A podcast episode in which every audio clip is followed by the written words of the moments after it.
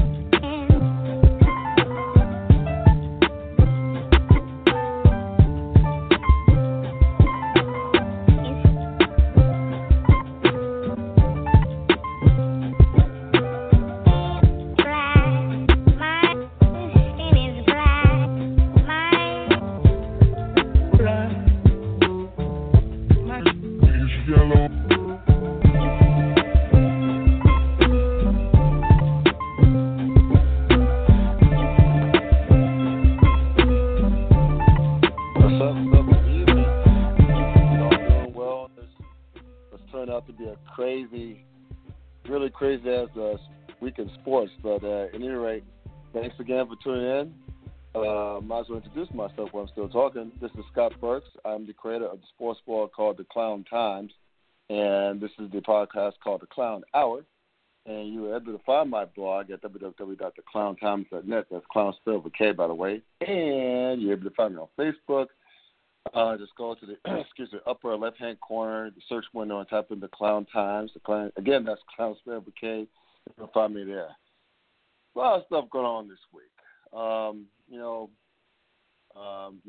was going to talk a little bit about college football in terms of the big matchups next this coming weekend, like Clemson and Virginia Tech to be amongst them, and I think USC and Washington State be playing Friday night. But you had the president chiming in on the anthem protest, and as early as yesterday. The big storybook about this bribery case that's engulfed the world of college basketball, that's through the FBI. But to break all this crap down, this drama down, y'all know my partner, he's on Sleazy Radio every Tuesday night, Blog Talk Radio, as well as his sports blog called HBCU Sports, where he talks about all things HBCU Sports. Dwayne Nash, brother man. Ready to tackle the drama as much as I am? Oh, my God, I am. But before we get into all the things that are kind of the ills in sports, I'm going to go ahead and brighten up your day real quick in terms of an announcement that's been made in the past week as it relates to sports. I know you're an old wrestling head like myself, so it was announced last week, the Saturday after Thanksgiving, in Greensboro, North Carolina, the home of the original version of it, the WWE will be reinstating Starrcade. No way. Yes way. Nice. Yes. Nice. I love it. Yeah. The only negative as of right now from the card that I've seen so far, and this is just the preliminary card, I guess, it's only going to be for the SmackDown brand of the WWE, but they will be bringing a lot of the old WCW wrestlers there. It was just interesting, and God, I wish that this does happen, but I don't think it'll happen now because of an injury to Jeff Hardy. But it was suggested by one Cody Rhodes that there needs to be a brothers versus brothers match with the Hardy Boys and the Rhodes Boys being Dustin and Cody. But unfortunately, like I said, the Jeff Hardy injury won't allow that to happen. Cody, of course, is in another promotion, but one of the front office guys in the WWE, the great Michael P.S. Hayes said, hey, what are you doing that night? As if to see if he would be interested in doing it, but this is before Jeff's injury. So, like I said, unfortunately that won't happen, but they are bringing back Starrcade, and I'm a little intrigued in seeing what's going to happen with that. But now that I gave you a little sunshine, Let's talk about this rain, man. There's been a lot of rain in sports in the past week. Man, but I want to say one more thing before we get into this crap here. Michael P.S. Hayes, I hadn't heard that name in a very long-ass time. Wow. Who's that? Michael P.S. Hayes. Oh, yes, Michael P.S. Hayes. Actually, he was inducted into the Hall of Fame. Yeah, I think it was last year. Yeah. Okay. Wow. Last year or 2 years ago. But yeah, he's part of the creative team. Yep. Dwayne, you still there, bro? I am. Hello? Okay, yeah, okay. About to say, you know, we're talking about wrestling and the good times and that cut you out. I'm like, no. Oh, no. Yeah, I mean, I guess that's a sign that we should talk to this crap. Let's talk about this private situation, bro. I mean, it is. Yeah. Man, talk about the – I mean, as crazy as this is, man, well, first of all, let's just skip to those who – just in case for those of us who've been living under a rock the last couple of days. Apparently, four assistant coaches, basketball coaches from Arizona, Auburn, Oklahoma State, and SC, Southern California, were charged yesterday morning, of course, with a federal corruption investigation regarding players, coaches being paid tens of thousands of dollars to steer NBA-bound players, sports agents, financial advisors, and apparel companies, which was part of a 3-year FBI probe. Now, wherever you hear the letters F, B, and I, you better look the hell out. It's deep. Yeah. It's freaking deep. And the federal prosecutors in New York apparently announced the charges of fraud and corruption against 10 people. And I mentioned the schools earlier, but specifically is Auburn's Chuck Person, remember that name from the NBA lore, Oklahoma State's Lamont Evans, Arizona's Emmanuel Richardson, and USC's Tony Bland. And, you know, the kicker is the U.S. Department of Justice, who also is getting involved, saying each of the coaches faced a maximum sentence of 80 years in prison. 80 years. 80 years for what, you might ask? The elicitation of bribes, bribery conspiracy, honest service fraud, conspiracy to commit fraud, and travel act conspiracy. And, wow. And if you didn't think this is getting any crazier, like they had a report that actually goes into more as far as universities are concerned. We already mentioned four of them. And apparently also in this is the so-called, and I like the way, it kind of annoys me that the report labels each university 1, university 2, university 3, and so on. So university 2, the report versus the University of South Carolina, because it says, quote, first in quote, as a public research university located in South Carolina with all three. Right. That's it. Yeah. There's University, quote unquote, University 6, which is described in a way that resembles the University of Louisville, linking it to like a $100,000 payout for one recruit and a potential $150,000 payout for another. One of these recruits, I think, is one of the star players that Atlanta in this year's class. I think his last name is Bowen. Yes, I forget what his first name is. I heard about it this morning, this afternoon. But he's a big-time recruit for this year. And while Louisville appears that they're not in legal trouble yet, but this school and the rest of the schools are in the NCAA's crosshairs, and those schools include the University of Miami basketball program as well.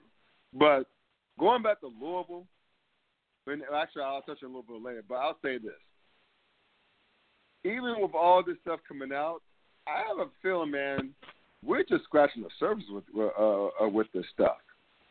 I mean, because we can't assume that. I mean, and the shoe apparel apparently is Adidas.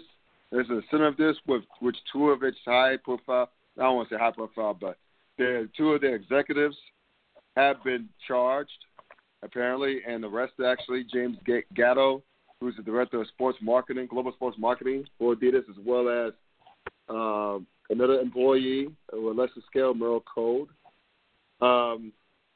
But apparently, like, since Adidas is trying to outbid other shoe companies, I mean, I wonder who those other shoe companies are. Maybe one of the swoosh. Maybe who's slogan that says, just do it. Well, what I'm trying to say is, a lot of us have been naive for a long-ass time about this stuff. I mean, you got to figure how they're attracting these kids to outposts and different locations where these major universities are. But before I really go into it, man, let me just get your thoughts on this.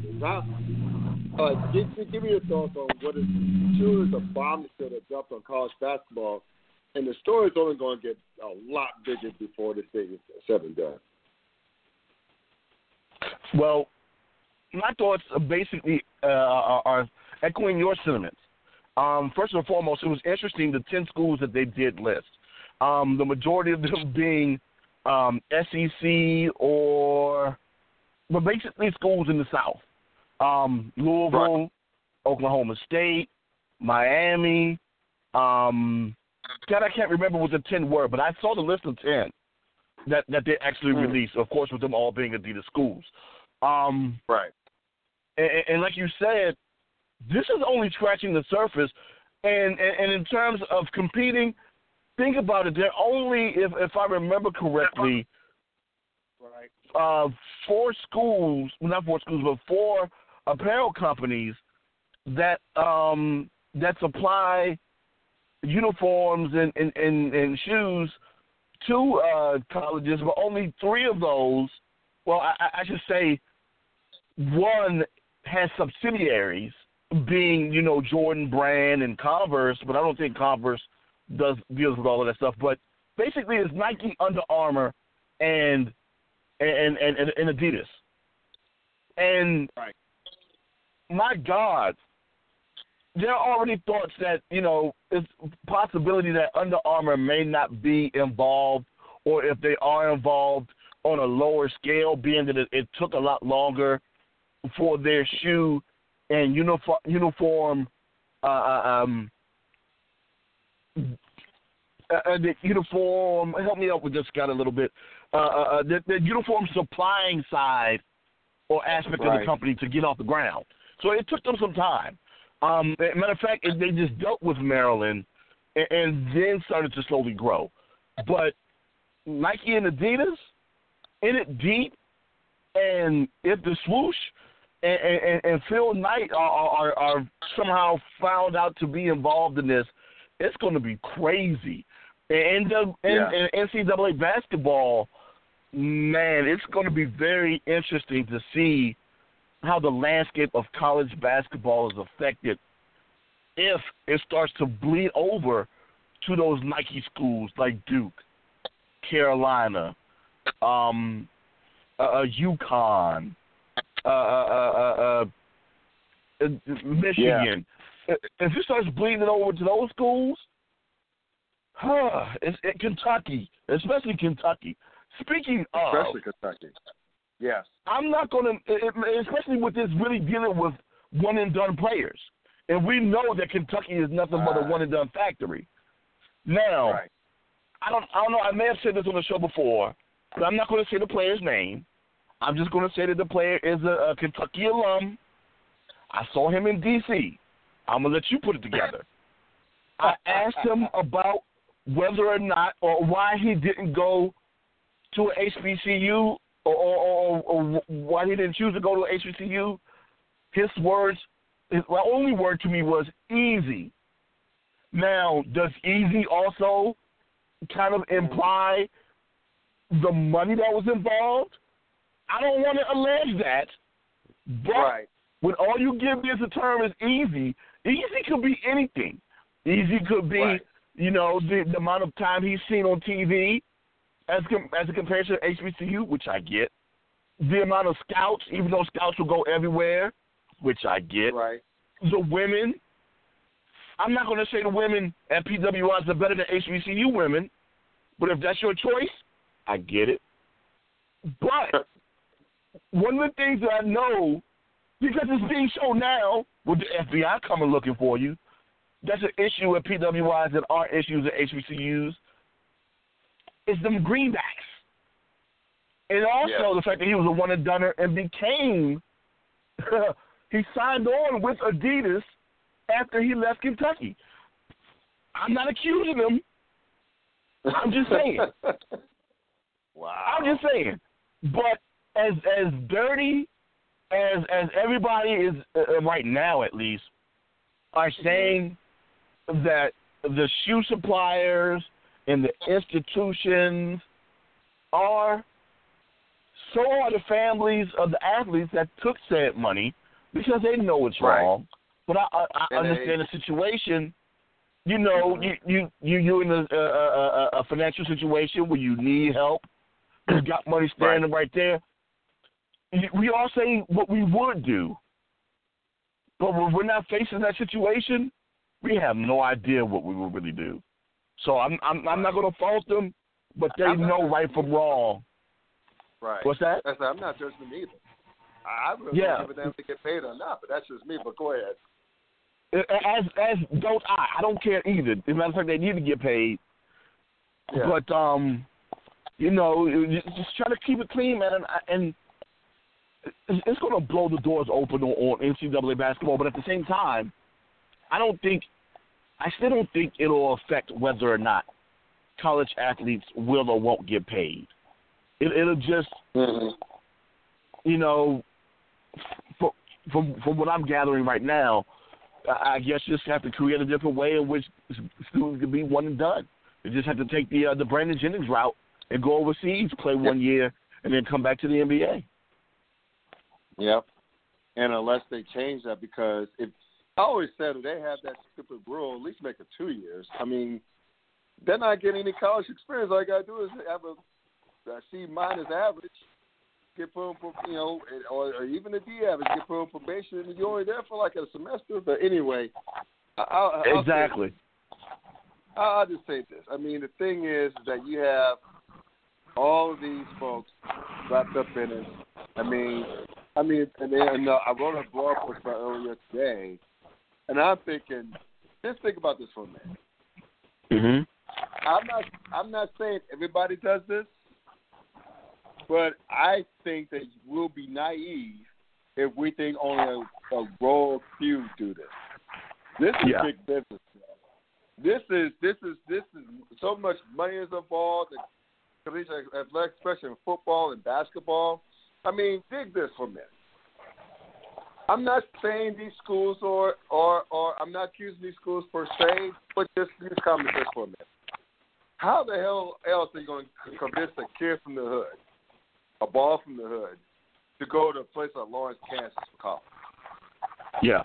Knowing good that, not even knowing where the hell Lawrence, Kansas is, outside from the school, and maybe there's nothing to say. I mean, it's Kansas. It's little Kansas. And North Connecticut, Lexington, Kentucky, Columbia, Missouri, like where that top recruit just went, who was supposed to enroll at Washington, like before Lorenzo Wilmore got fired. He recently got hired at Missouri, and he took a top recruit with him. You know, all these, like Tucson, Arizona. I mean, that was a recruiting before Lou Olson got there, like in the 80s. And I mentioned stories earlier before Jim Calhoun got there. I mean, who would go to these places? Who the hell would go to these places? I mean, common sense would tell you, why would a kid go way the hell out in the middle of nowhere for just to play ball?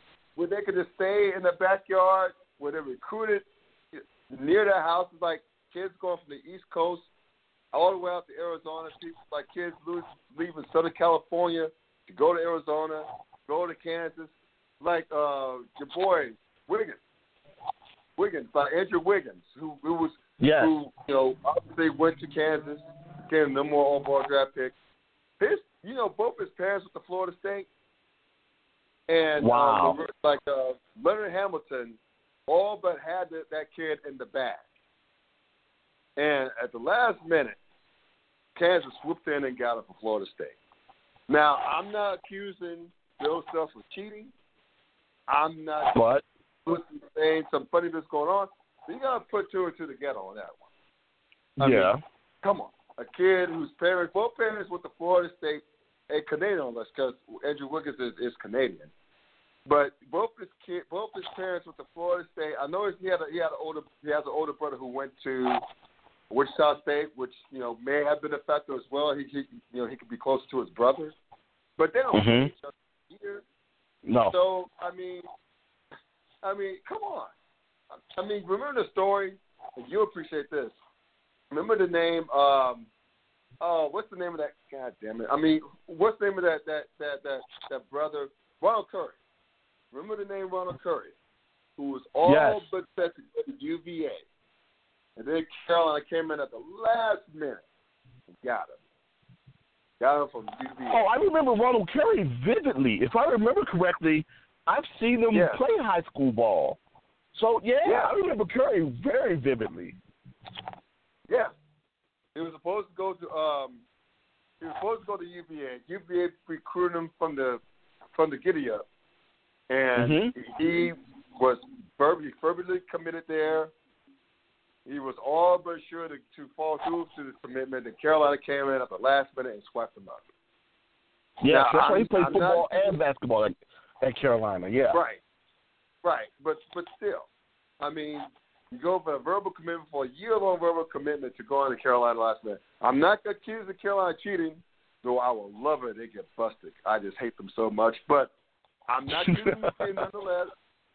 But you got to wonder. And people wondered back then, if you recall. People wondered back then what was going on. But they couldn't prove it. But see, now, and that's the thing. Go ahead. Because you brought up a very good point.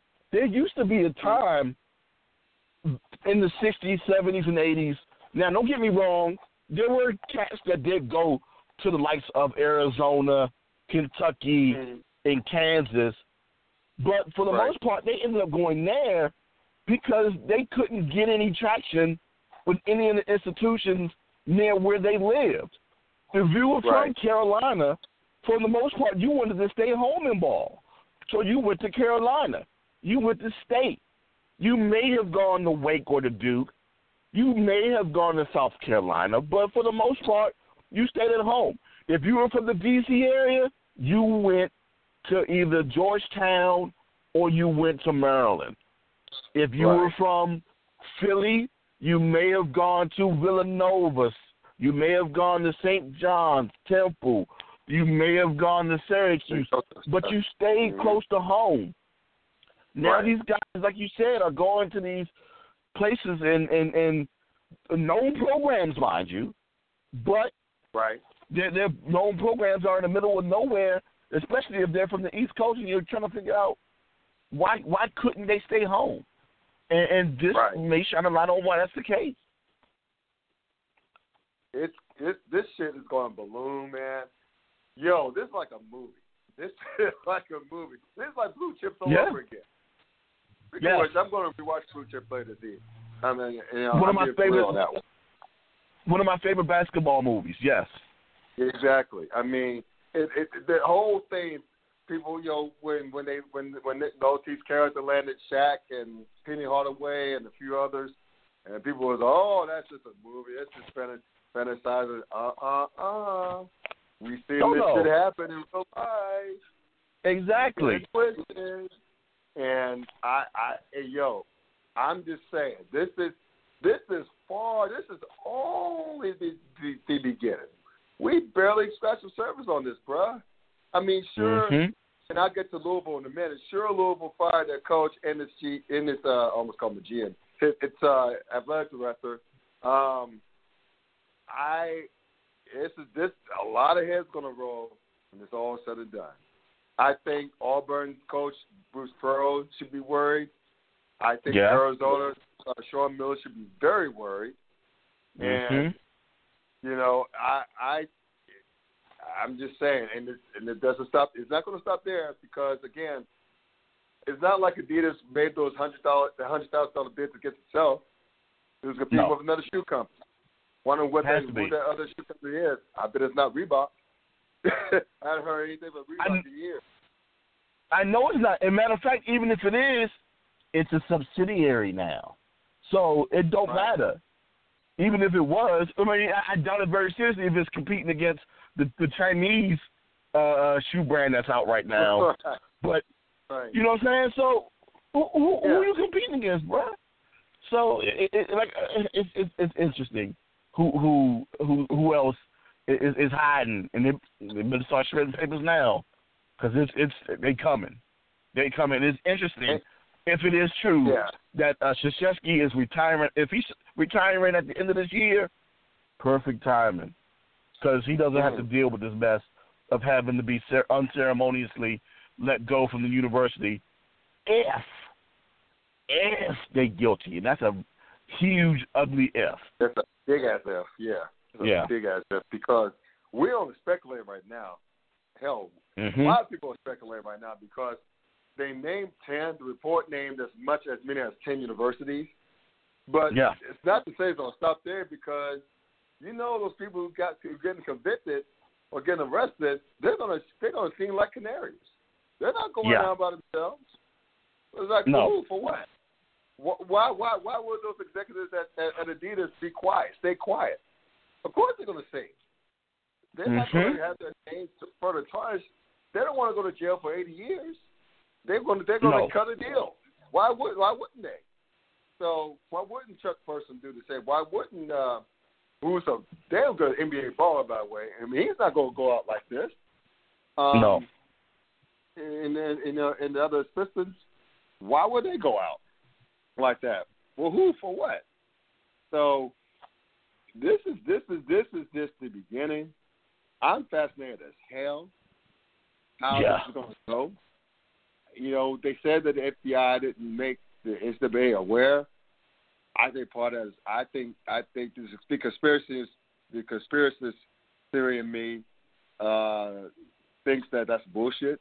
I think that the NCAA, since it doesn't have subpoena power, may have dropped a few dimes on the FBI about this, because it's a 3-year investigation. So, I mean, it's just crazy. It's just crazy. But basically, like before we move on to Louisville, if you rule college basketball for a day, after all is said and done, after all the dust has settled on this scandal, how the hell would you fix this? How would you even begin to fix this? My God, because the thing is, this is an issue that is far beyond dealing with just college basketball. This is an NCAA issue, which leads to the one thing that a lot of people don't like to talk about. And my God, the one word that I've heard so many times over the past couple of days, I know we're going to talk about it in a few minutes, entitled athletes that already are getting scholarships and really don't deserve to be paid, but we all know that their worth is well beyond the money that they're even getting for scholarships and housing and board. But how would I be able to – God, I don't – there is no fixing this unless everyone gets involved.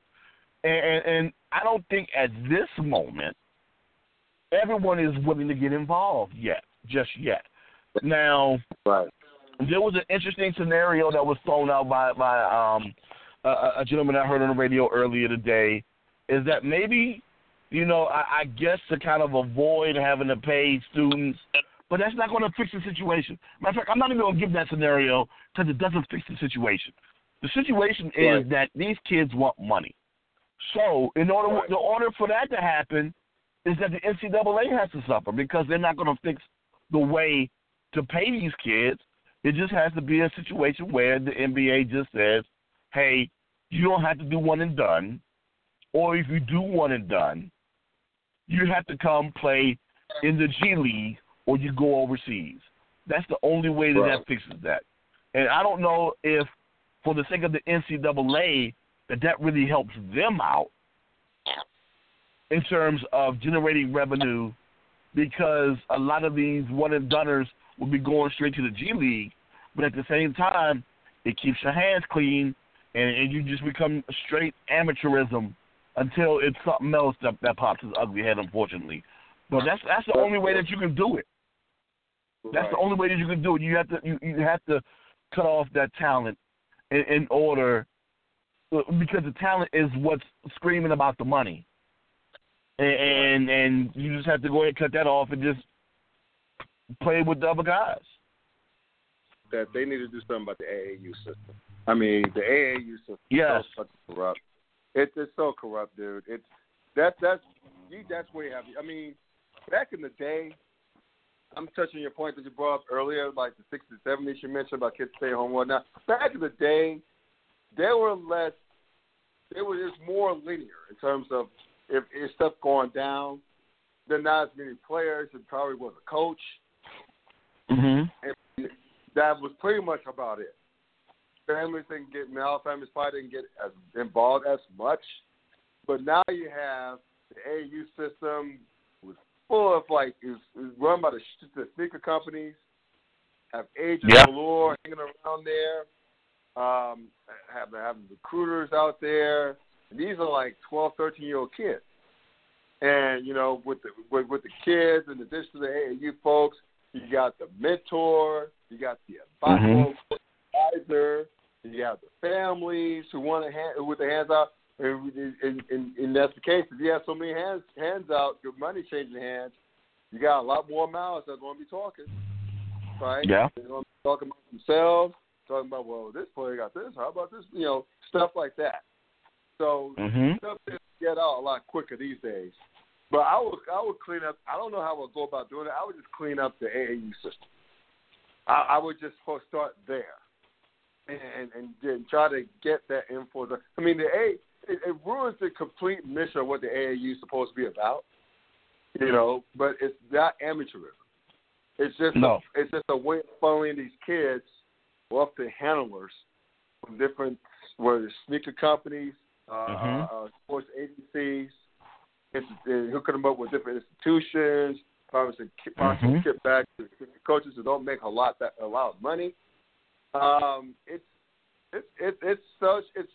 such a sordid web that it just needs to be cleaned all the way up. I mean, it really, really, really, really does. And I think somehow we got to put more checks and balances in place in collegiate athletics. Again, I don't know how you go about it. I'm just thinking of stuff off the top of my head as I speak. But either way, best believe this will be fixed. Now, I think this will kill college basketball? Absolutely not. I mean, college basketball survived point shaving scandals in the 70s. There was one in Northwestern, I think, in the 50s or 60s. You know, Tulane basketball received a sort of a death penalty back in the day for point shaving and survived that. So, I mean, college basketball is going to be fine because another reason is because of this thing called March Madness.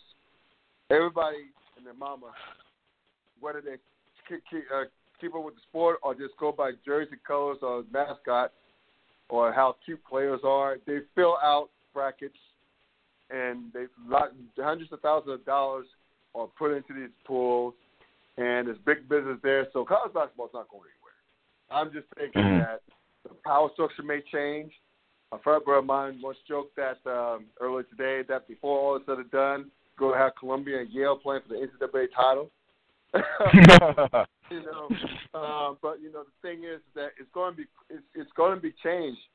I mean, the blue buds may not be the same going forward. As we know, going forward. So it's going to be very interesting. Speaking of blue blood, let's get to Louisville and one Rick Pitino, as some University of Kentucky alums like to call him. He's out. When I put this podcast together last night, it was rumored that he may be out. I didn't think that he'd survive it, but it didn't surprise me that he got his ass fired. And as long as his AD, which will hurt even more in Tom Jurisch because he was the one who actually resurrected athletics at the University of Louisville, helped steer it to the ACC, and has a tremendous budget. And they're straight. Their athletics the Cardinals athletics department is just straight. It's one of the best in the country, and that's going to take a big hit because Druidge has been fired as well. He put it all together. So I wrote a blog post on Rick Pitino. I mean, he was. It's funny that this is what got him.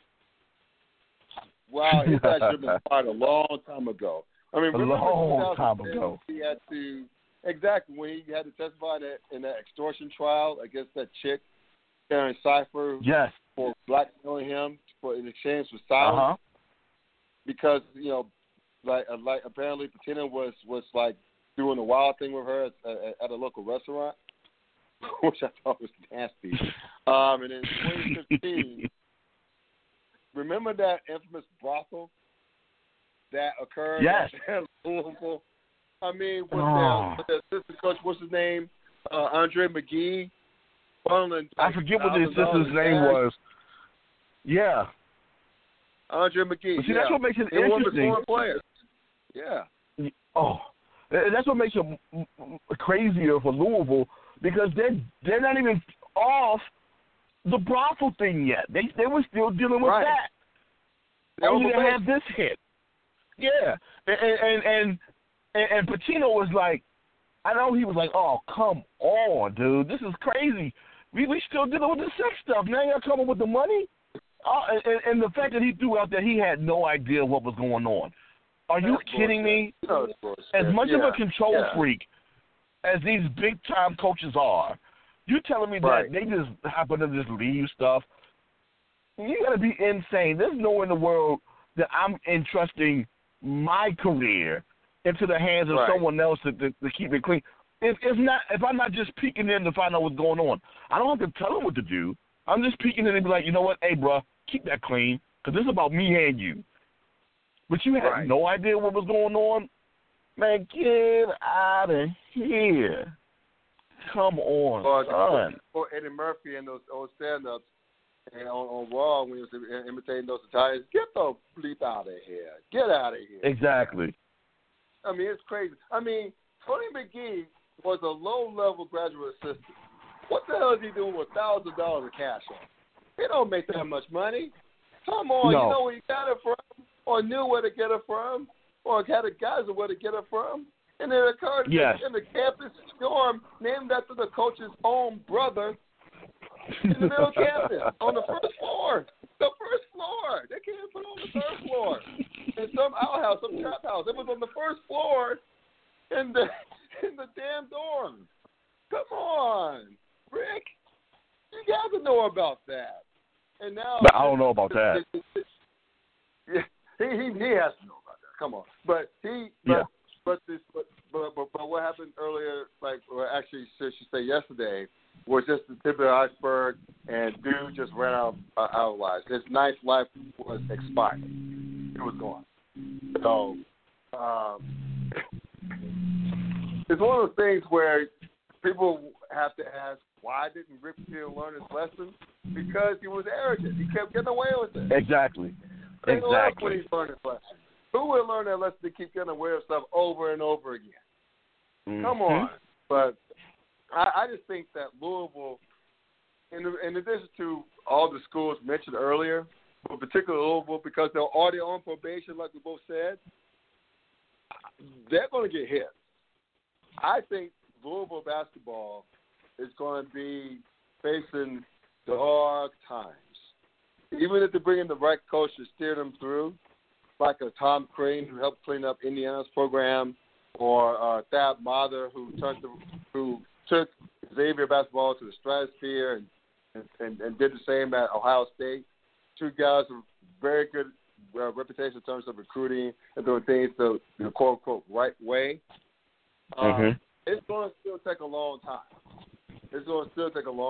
I think the NCAA. I don't think they're going to do the death penalty crap anymore. I think they learned their lesson from SMU, but SMU in football and Tulane in basketball, but they're going to hit those. They're going to hit those cats hard.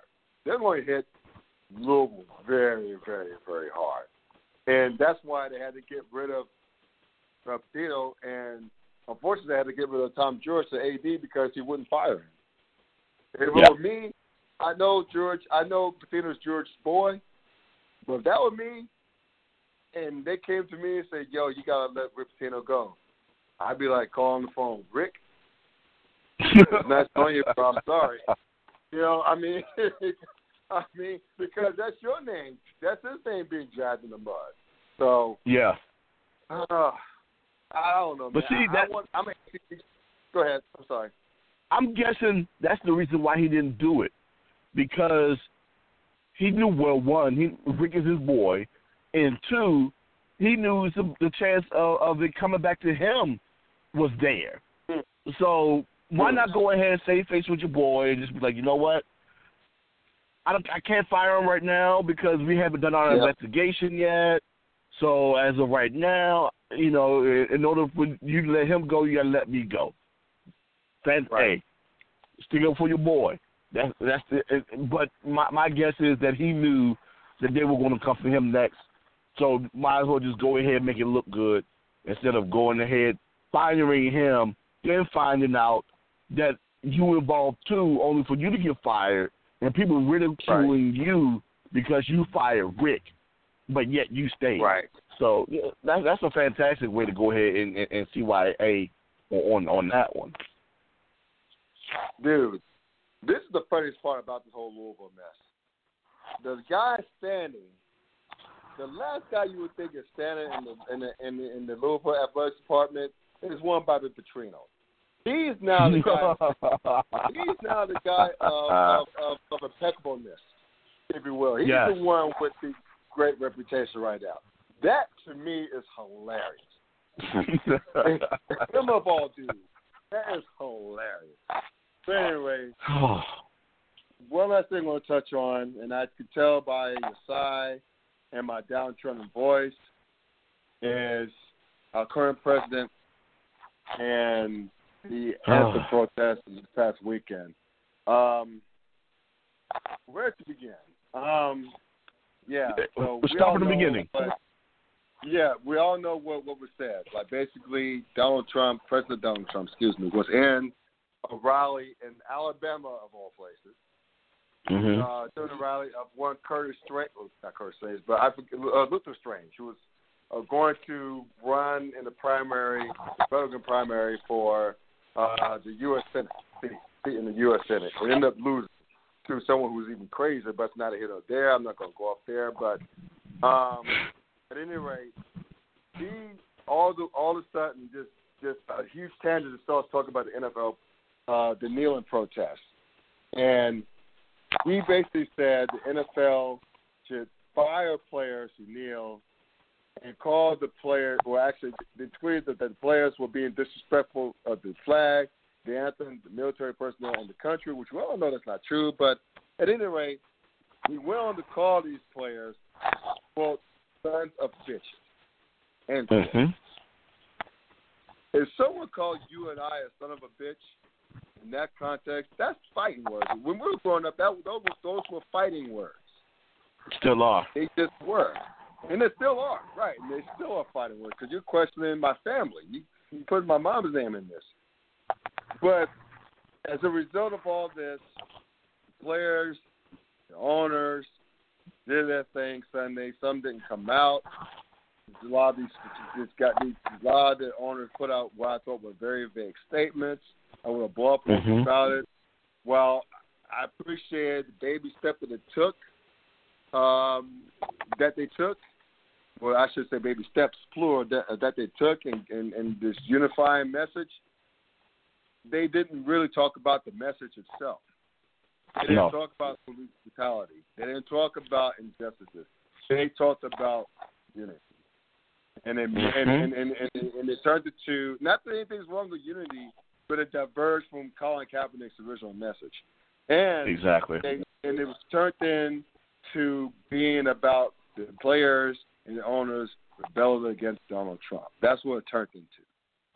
Even though Colin Kaepernick started this protest while President Obama was still in office, albeit his final months in office.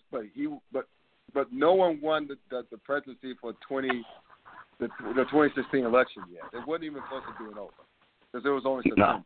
Well, actually, it was August because that's when the preseason was started. So it was in the midst of former President Obama's presidency. So basically, you know, I think the owners rebelled for one reason. Well, two reasons. A, there's two things you can't do to billionaires. You can't tell them what to do, and you cannot affect their bottom line. When Donald Trump said that you should employ the owners to fire them and talk about the ratings, that messes with their bottom line. If you're going to fire, I mean, the league is 30% black. So what are you going to do, fire all your workforce? And it's not just a black thing. White players knelt too. White players spoke out about this too, notably Aaron Rodgers. He's still sticking out. God bless him for doing so. He's still sticking out about this. Travis Kelce out of Kansas City, the star tight end, took a knee. And many others. Many others made statements. And look, before I continue, I've long said, and I know you know this, because I told you this like probably 1,000 times by now, but I wouldn't have knelt. You know, I teach my son to stand for national anthem, as does my wife. Mm-hmm. Now, I stand there. I may not put my hand on my heart. I put my hands on my back and look down, look up, or whatever. But that's just what I do. Okay? I'm not judging anybody who chooses to kneel. Obviously, I commend them. And I don't choose to, you know, judge people who choose to stand with their hands over their hearts. That's what they do, fine. Mm-hmm. But I support the why. I get the why without being hung up over the what and the how. You see what I'm saying? So, yeah. I just think that some people can't get through that, and we'll talk about this later, and that's fine. But I appreciate the baby steps taken by the owners and these players for linking up. I love what Aaron Rodgers is doing, trying to stay with the fans who link it up. But most of those fans, you look at the demographics of Green Bay, Wisconsin, I would dare say that all but maybe 20% of them are probably white. And so you got white people taking off with each other. But again, that's cool. I get the message. I get that Aaron Rodgers means well. I know that he and Martellus Bennett, among others, talked about it. So I know that they mean well. Their hearts are in the right place. I just think it would be nice, A, if we focus on the message of, and Aaron Rodgers does this too, of inequality and, you know, the problem of rogue policemen taking the lives of unarmed people of color, okay? But I would appreciate it more if the owners did something 15 months earlier. We're calling Capitol was the first to do it. And I appreciate it a lot more, and I know you and I disagree on Colin Kaepernick's statistics from last season, but I would appreciate it more if one of these owners says, you know what, bump it. I'm going to bring Colin Kaepernick. It may not be a start, but there are a lot of teams in this league, man, that have bad quarterback play right now. I can name at least three teams that need a guy like him. Okay? And I completely agree on how good he was last year, but come on. I've seen there's some garbage-ass performances by quarterbacks so far this year, and there were only three games in the season. I think it will go. That's what I think should happen. That's what I think should have happened, and I would like for that to happen, but of course it's not happening. It may not even happen ever. So I just think, again, I appreciate this, but they could have done more, but I guess baby steps are baby steps, but I'm just kind of lukewarm on this. Your thoughts? All right, first and foremost, I've been on the show multiple times, and we've had our disagreements in terms of how we felt about Kaepernick's ability. Now, I am at fault for my message. What I should have said was that his abilities, in my personal opinion, don't match or didn't match what his salary was last year, which was $16 million. Right. Now, if he was willing to take less, which we don't know, he probably would be someplace else right now. And because you and I both know, he is a lot better than a lot of the guys that were signed ahead of him And he's a lot better than some of the guys that are currently starting right now. I get that. You heard it here first, folks. Not without question. You hear me making amends for that statement or for those statements that I made. So, even with that said, you know, with all of the stuff that has happened this weekend, you said it, Jamel Hill said it, all of this solidarity about, you know, I guess whatever you want to, however you want to look at it, Kaepernick's still not signed. Still not signed. Right. Now, I said it Sunday. People kind of looked at me and scoffed. You just said it.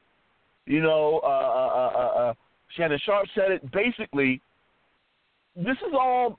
This has nothing to do with Colin Kaepernick's message whatsoever.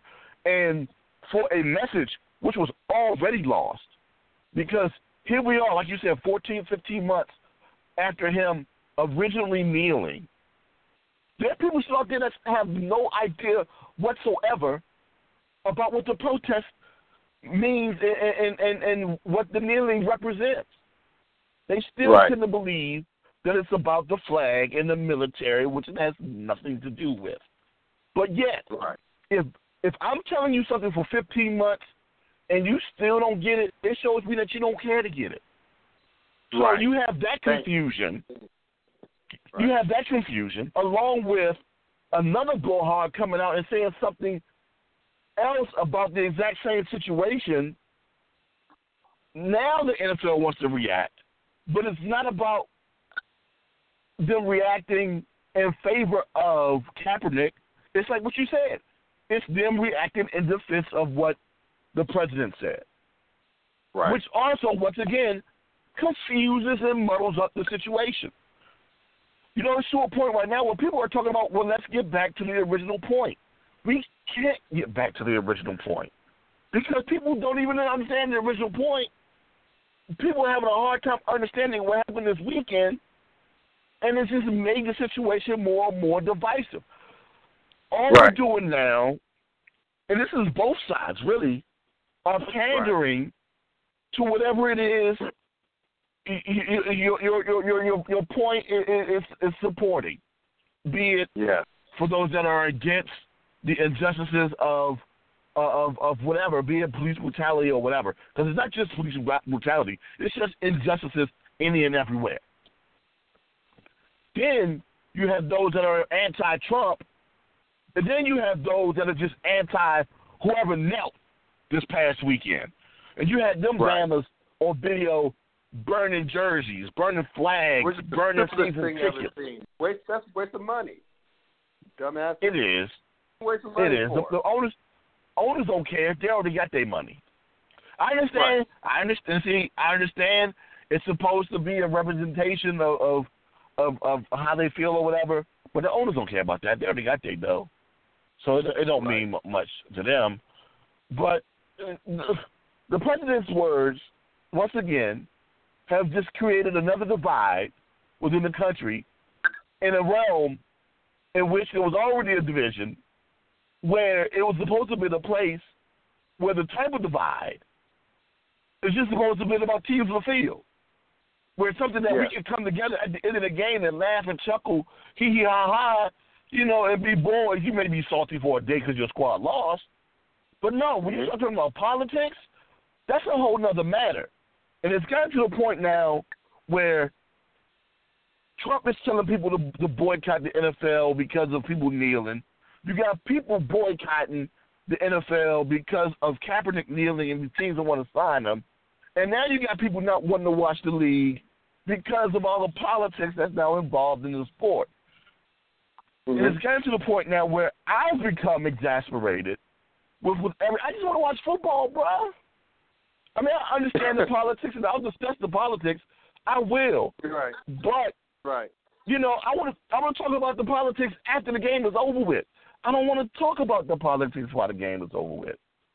And then your boy Ray Lewis, you put up a fantastic point. Oh, Lord. But, you know what I'm saying? Yeah. What if that Bama had a change of heart? You know what I'm saying? See, this is what happens when you open your mouth and you say stuff. But his apology... his explanation of what happened was hilarious to me. Yeah. He said that he wasn't merely in support because, of course, he said he would never kneel, but technically he did kneel. He still knelt. I don't care what you kneeled for or knelt for, you still knelt. You know what I'm saying? Right. You said you were praying because amongst all this confusion, which I agree with you, there's a ton of confusion going now. He's saying that, you know, there were guys that didn't know what to do. Should I kneel? Should I link arms? Whatever. But throughout all that confusion, he played. That's probably the smartest thing he said this entire time. But at the same time, makes you look dumb because you said I would never kneel, and you knelt, Bama. You can stand and pray. Yeah. You can do whatever and pray. But, I mean, it is what it is. You knelt. But the way he explained it made it seem contradictory. And at the same time, I agree with him. Shannon trying to figure out why he knelt. Shannon, you said in your whole beef that you was mad at your boy. If that's your boy, then call your boy and ask your boy what the problem was. Yeah. That was the thing that at least Ray got right. He should have called him. And in Shannon's defense, they were doing the morning show. Ray was in New York. About to join Chris Carter and Nick Wright on their show talking about it. So they got their crosses mixed up, but still, yes. And here's more about this, man. Our president is still chirping. He's still chirping. He said earlier today that the NFL was in a, quote, really bad box. He said, quote, I think the NFL is in a box. I think they're in a really bad box. He said, you look what's happening with the ratings, frankly. The only thing well in the NFL is the pregame because everybody wants to see what's going on. Mm-hmm. Again, okay, just going back to the owners. Okay, you had guys, 7 owners contribute to this man's elected, like inauguration funnel or election. Now, I'm not going to get too political. I'm just going to just use common sense for a minute. Okay. Yeah. 7 of them, like Shad from Jacksonville. I think his name's Kareem Shad. Jerry Jones in Dallas. Robert Kraft in New England. Who, by the way, that's ironic because I think he's a lifelong Democrat of all things. And Daniel Snyder of your Washington Redskins, and a few others I'm not going to name off the top of my head. I think Bob McNair of Houston did too. I think Jerry Richardson and Carolina did too. Basically, of all the statements they've given, hell, my beloved Pittsburgh Steelers president, Art Rooney II, gave a very vague statement. It took him a while to even do that. But it's I'm going to focus on Robert Kraft and Mr. Kraft. I hate the Patriots, but I respect the hell out of the organization. I really respect the hell out of this man. So for me to see him, he's good friends with Donald Trump. So he expressed shock and disappointment at his divisive words. This was from Robert Kraft's statement. But you mean to tell me all this time that it took this time to say to be shocked at? This is what Donald Trump said, believe it or not, was the least. This was the least severe of what he said. This is coming from a gentleman who once said that Mexico has let in its bad apples, rapists, robbers, all those criminals, worst criminals. Later called Bush O'Donnell, who I'm not a fan of, by the way, but nevertheless called her a fat pig. Also said on the radio show a few years ago that you gotta grab women in the coochie, and you know, made fun of a disabled reporter at a one of his rallies, and now you're gonna say that you're shocked? Really? See, again, they I mean, look, I understand. Baby steps. I get it. Baby steps towards a short form of unity. I get it. I get that they're trying to back the players. You know, I'm just saying it shouldn't have taken 15 months. It shouldn't have taken the president to say what he said over the weekend. Actually, I think it was Friday. This last Friday. say what he said.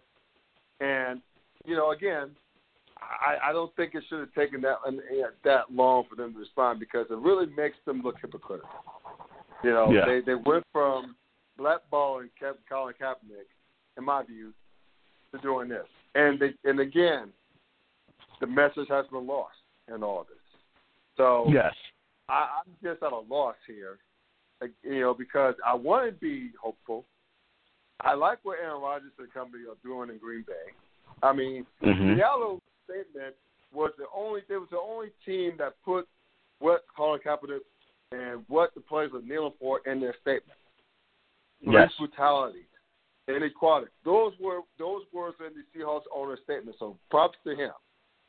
And, you know, again, props to Seattle, Tennessee for making a statement by not coming out onto the field. I know Pittsburgh tried that, but that shot to hell, because one of his players came out, and even though he was a former military guy, he tried to find the flag to do it because he got permission from the captain, and that turned into a huge cluster. But I just wish that all the owners would really support their players from life to the jump. The NBA did it. And Major League Baseball doesn't have a problem with it, with this one kid, this rookie from the Oakland A's taking the kneel. Kneel to the anthem. Kneeling also, and I'm going to throw it back to you. I know I'm rambling, but I got to throw this in there. Kneeling is a form of humility. It's a form of humility. You kneel, we pray. You kneel, we go. Like in the presence of kings and queens throughout the world, form of humility. It's not like someone's taking a crap on the flag. It's not like people are doing breakdancing during the national anthem. It's not like they're shouting obscenities. And it's a peaceful protest. You're kneeling. It's a form of humility. It's a form of humility. And again, you said it earlier, brother, for the message still to be lost 10 months later, out of your special formers, or those people special formers stupid, or they just don't want to get it. They just can't move past it. They just don't want to understand. And that's the frustration. You hear my voice right now. That's the frustration I feel with the president, because I know he's a smart man. He knows that. I know he has to know that, but, you know, he is what he is. And it's just I'm just at a loss. I'm just tired. I'm just so physically, mentally tired. Yeah, I'm dealing with this stuff. But I'm right there. I'm right there with you, bro. I'm also very fatigued. And just a couple of points. You talk about shocking things he said. Let's not forget. He also said that his daughter was sexy. And that he would like to have sex with her. Maybe not in those exact words, but in that vein. He did say that. On multiple occasions. He said it more than once. So I digress, but yet that wasn't shocking enough either. Also about the weekend in terms of things that are of interest, those owners that you named also donated at least $1 million to Trump in his inauguration. And then they came across and they did what they did in terms of kneeling or locked arms in solidarity and unity. I don't want to call it solidarity. Well, it's solidarity, still a form of solidarity, but in unity. Because once again, bottom line, it comes down to the money, and this has been my point when it comes to anything that deals with race and politics or just any type of disagreement. Both sides, I understand both sides have grievances, but both sides have to be willing to listen.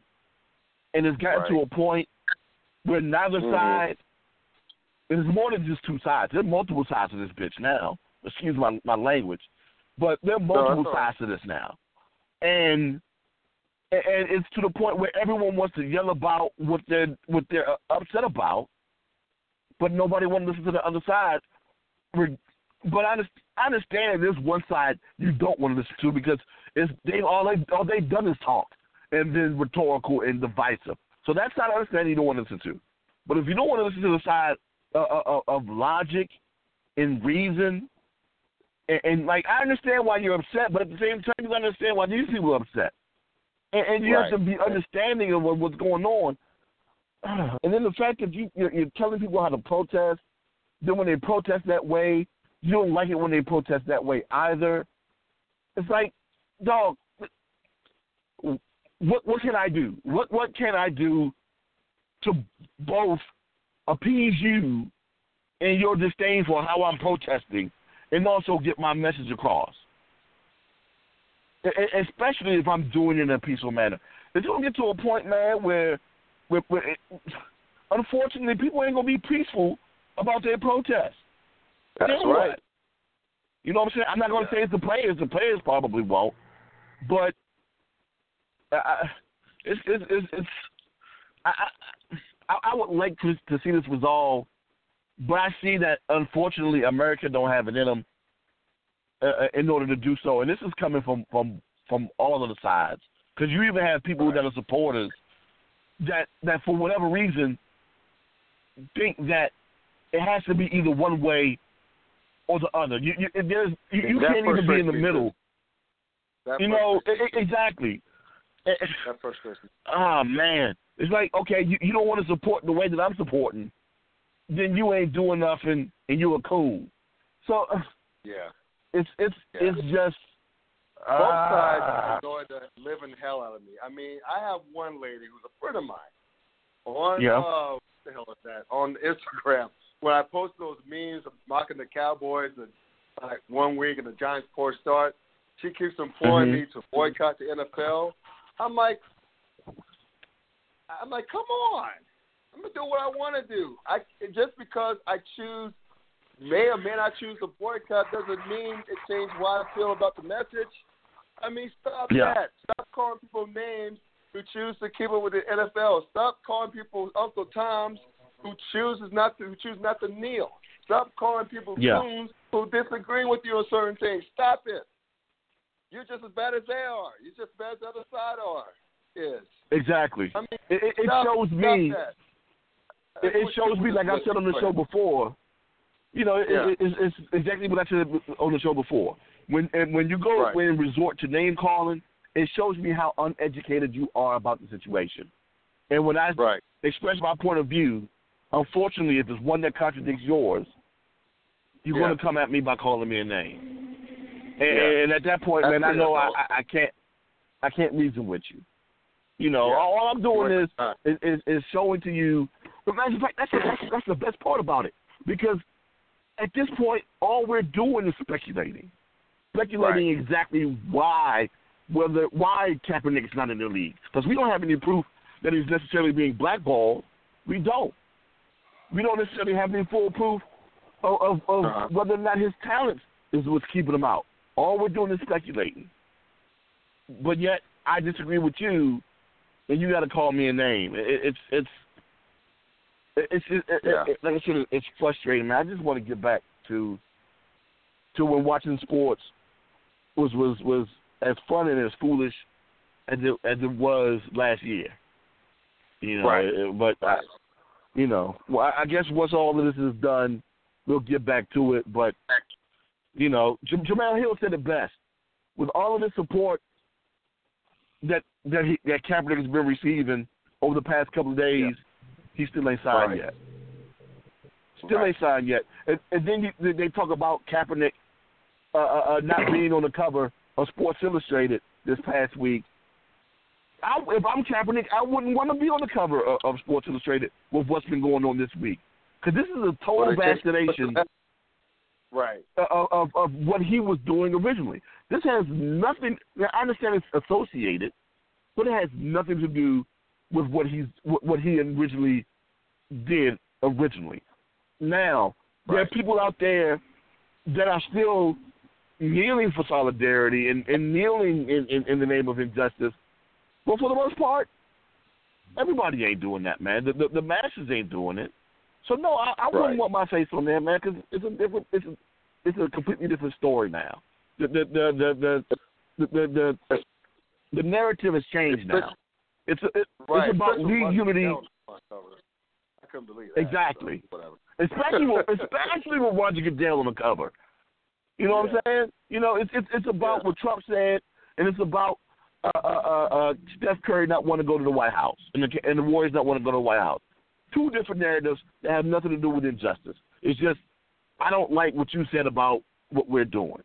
So this is how we're going to show our displeasure. So, yeah, man. Well, this is, yeah, exactly. I mean, they just totally, again, the message that's been hijacked is either about the flag or it's about something else other than police brutality and injustice against disenfranchised groups of people, minorities, women, LGBTQ, whatever.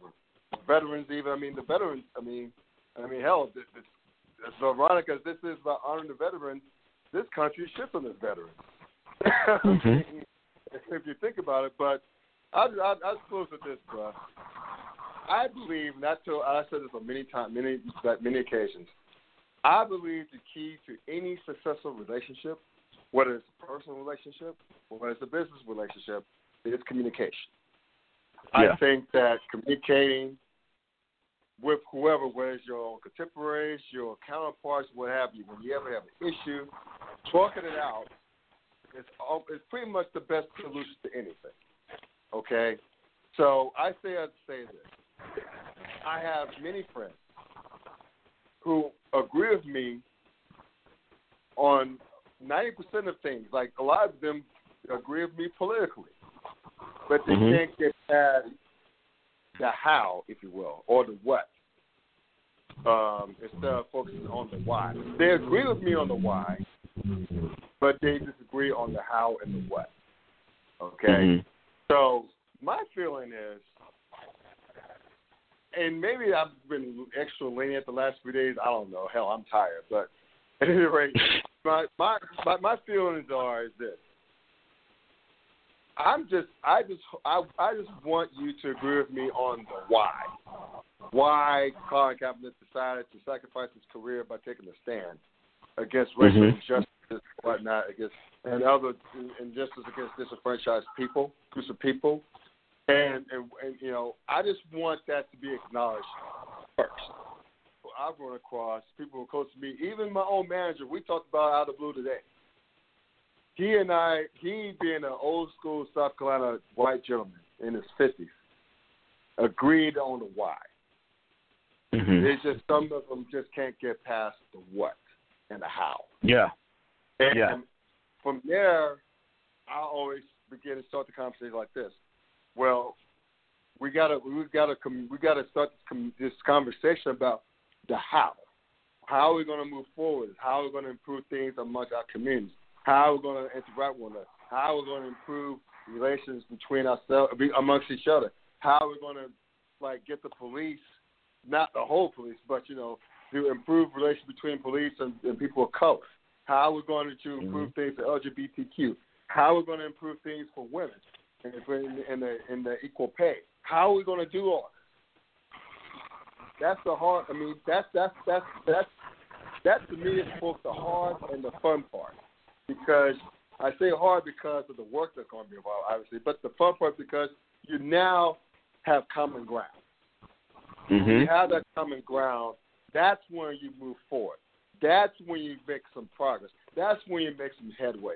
And that's all I ask. All I ask is to understand the why, so we can finally have a long overdue conversation on race in this country.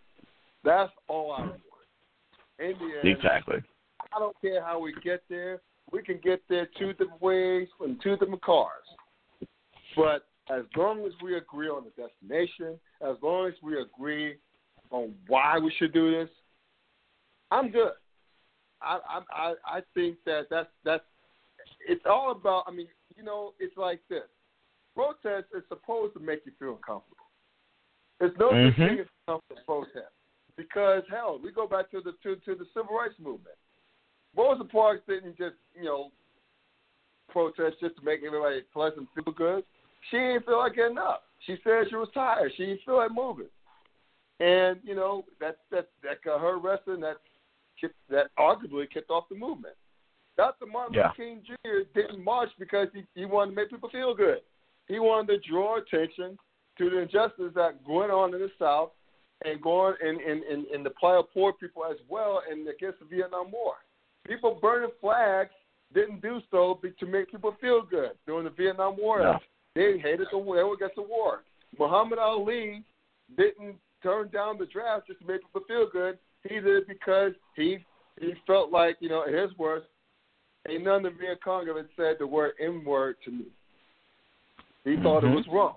He thought the Vietnam War was wrong. Many people felt the Vietnam War was wrong. And they got vilified for it. I mean, you know, Bill Russell didn't take the stance that he took, as well as Jim Brown and that some of the black athletes in the summer of 1967. They didn't do it to make people feel good. They did to rally and support Muhammad Ali's decision not to enter the draft and bring up other racial injustices and cost themselves potentially millions of dollars of endorsements in the process. I mean, it's all about taking stands, making sacrifices for the greater good. We see that throughout history, and it's going on right now. Colin Kaepernick's bear sacrificed his career to draw attention. And, you know, and now people taking up the torch and marching forward with this and, you know, looking to make change. Again, got so many people like Aaron Rodgers speaking out, admittedly, as, you know, as a white guy which doesn't affect him in any way. Greg Popovich in the NBA doesn't affect them at all, as well as Steve Kerr, but they're speaking out about this. Adam Silver, the commissioner of the NBA. I mean, I know he's a Jewish man, but it doesn't affect him as much as it affects me and you, okay, and other people of color. Even the players union of Major League Baseball came up with a stronger little statement and support.